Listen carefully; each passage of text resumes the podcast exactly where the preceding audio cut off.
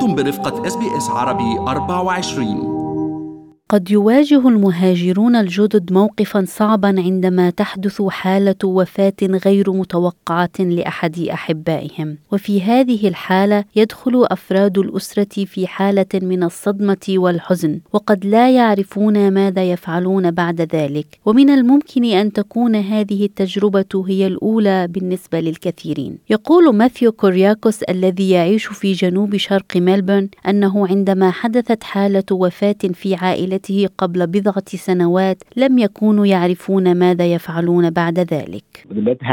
In my brother-in-law, family. So his son had died after after birth, three days, with a heart problems. So the uncertainty was what to do next. كان تنظيم الجنازة في أستراليا مختلفا تماما عما عاشته عائلة السيد كورياكوس في ولاية كيرالا بالهند من حيث تنحدر هذه العائلة. يقول سكوت دونكومب مدير الجنازات في شركة Sydney Funerals Co أنه في مثل هذه الظروف إن الشيء الأول الذي يجب القيام به هو الاتصال بشخص مسؤول عن ترتيب الجنازات. When a time does come, um, the most important thing is to contact a funeral director um, because they have uh, all the knowledge, they have the understanding of uh, of everybody and, and the processes that are to go on, whether it be you know to rem- the bodies to remain in Australia or if it is to be repatriated overseas. كما ينصح دونكوم بعدم التسرع في الأمور لأن هذا الوقت صعب وغير مستقر. You know,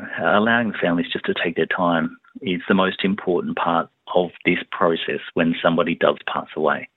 Um, because quite often they're making decisions, they're, they're a little bit stressed out, they're trying to grieve, they're still, they could be in shock, but they just can't make those decisions, you know, um, straight away. So quite often we will take a loved one into care and we'll then meet them in a couple of days after that Uh, and then the funeral will most likely take place, you know, five to ten days following somebody's passing. يتولى مدير الجنازة أمر جميع الأوراق والوثائق في تنظيم الجنازة، ويعمل بشكل وثيق مع سجل المواليد والوفيات والزيجات ويساعد على تسجيل الوفاة. يوضح أميت باديار القائم بأعمال التسجيل في سجل المواليد والوفيات والزيجات في نيو ساوث ويلز هذا الأمر قائلا. Well, the, the role of birth, deaths and marriages across the country in relation to death. Firstly, is really to ensure that we register the death that's taking place in our states or territory. Now, this is often done through our funeral directors who we work quite closely with. شهادة الوفاة هي عبارة عن سجل رسمي يقدم دليلا على وفاة شخص ما، كما أنها دليل على وجود علاقة بالشخص المتوفي ويدعم العائلات من خلال عملية تنظيم الإجراءات بعد وفاة هذا الشخص. يتم تنظيم الجنازة بعد إصدار شهادة الوفاة وإتمام الإجراءات الأخرى، ولكن في بعض الحالات قد يكون من الضروري التحقق في الأسباب والعوامل المحيطة بوفاة الشخص. في هذه الحالة يتم التعامل مع الطبيب الشرعي لإجراء هذا التحقيق. تشرح نائبة قاضي التحقيق في ولاية فيكتوريا جاكي هوكنز الأمور الثلاثة المحددة التي يقوم بها الطبيب الشرعي قائلة.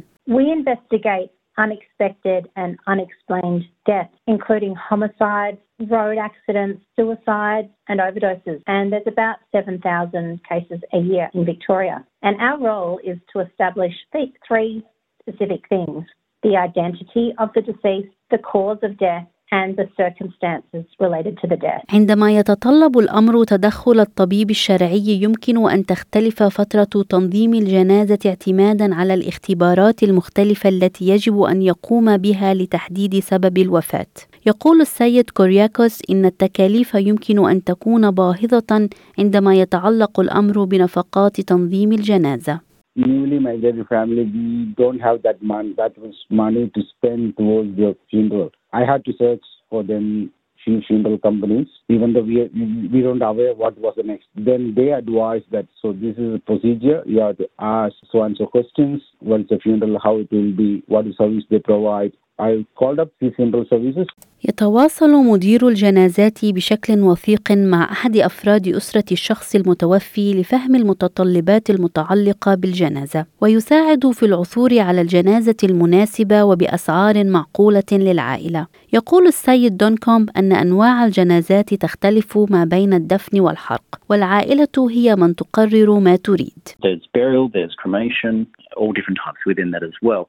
And it's up to the family, I guess, as to what they wish to you know, choose and, and what was their loved ones, or maybe what's their you know, culture or their customs around, you know, the different types of funeral. يقول السيد دون كومب إنه من المهم أن تتحدث إلى منظمي جنازات مختلفين وأن تجد خيار الجنازة الذي يخدم المتطلبات الثقافية والدينية لعائلتك. To be able to assist those cultures into doing what they're used to doing um, in their home country is just a beautiful part of what we do and, and how we do it as well. Not all funeral directors will do it. Some may specialize in a culture um, and others just may not have the skill set or the ability to be able to cater for it as well.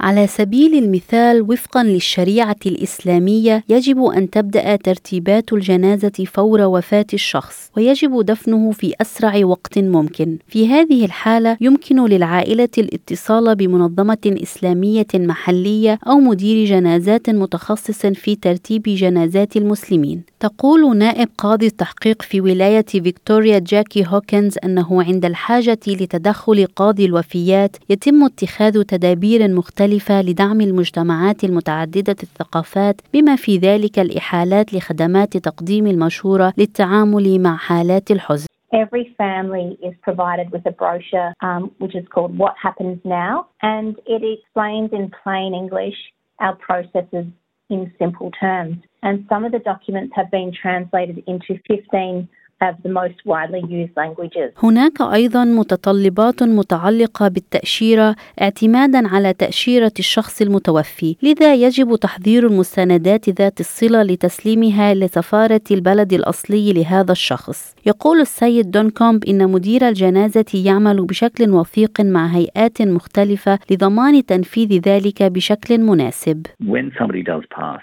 the relevant documents need to be prepared, you know, and obviously approved before sending a body home or the ashes home as well. If the body's been cremated here and buried here, then there's no real process from a funeral director's point of view to advise an embassy as such. So if the family has chosen that they can't afford to bring the body home, and they're here on a holiday visa or they're here on a, a working visa as such, the family will eventually advise uh, the authorities as part of the process after the burial and cremation. بعد وفاة شخص ما من المهم إبلاغ المنظمات والكيانات ذات الصلة بهذه الوفاة. Australian Death Notification Service هي عبارة عن منصة تساعد على إبلاغ العديد من المنظمات بشأن وفاة الشخص. يشرح السيد باديار هذا الأمر قائلا: So this is a free national government service that allows multiple so it allows an individual uh, really to notify multiple organizations um, of a death via a single online platform. تتضمن Death Notification Service العديد من المؤسسات مثل البنوك وشركات الاتصالات والتأمين والمرافق والوكالات الحكومية الأخرى كما أنها توفر خدمات الترجمة بخمسين لغة مختلفة هذا التقرير من إعداد ديليس بول وربا منصور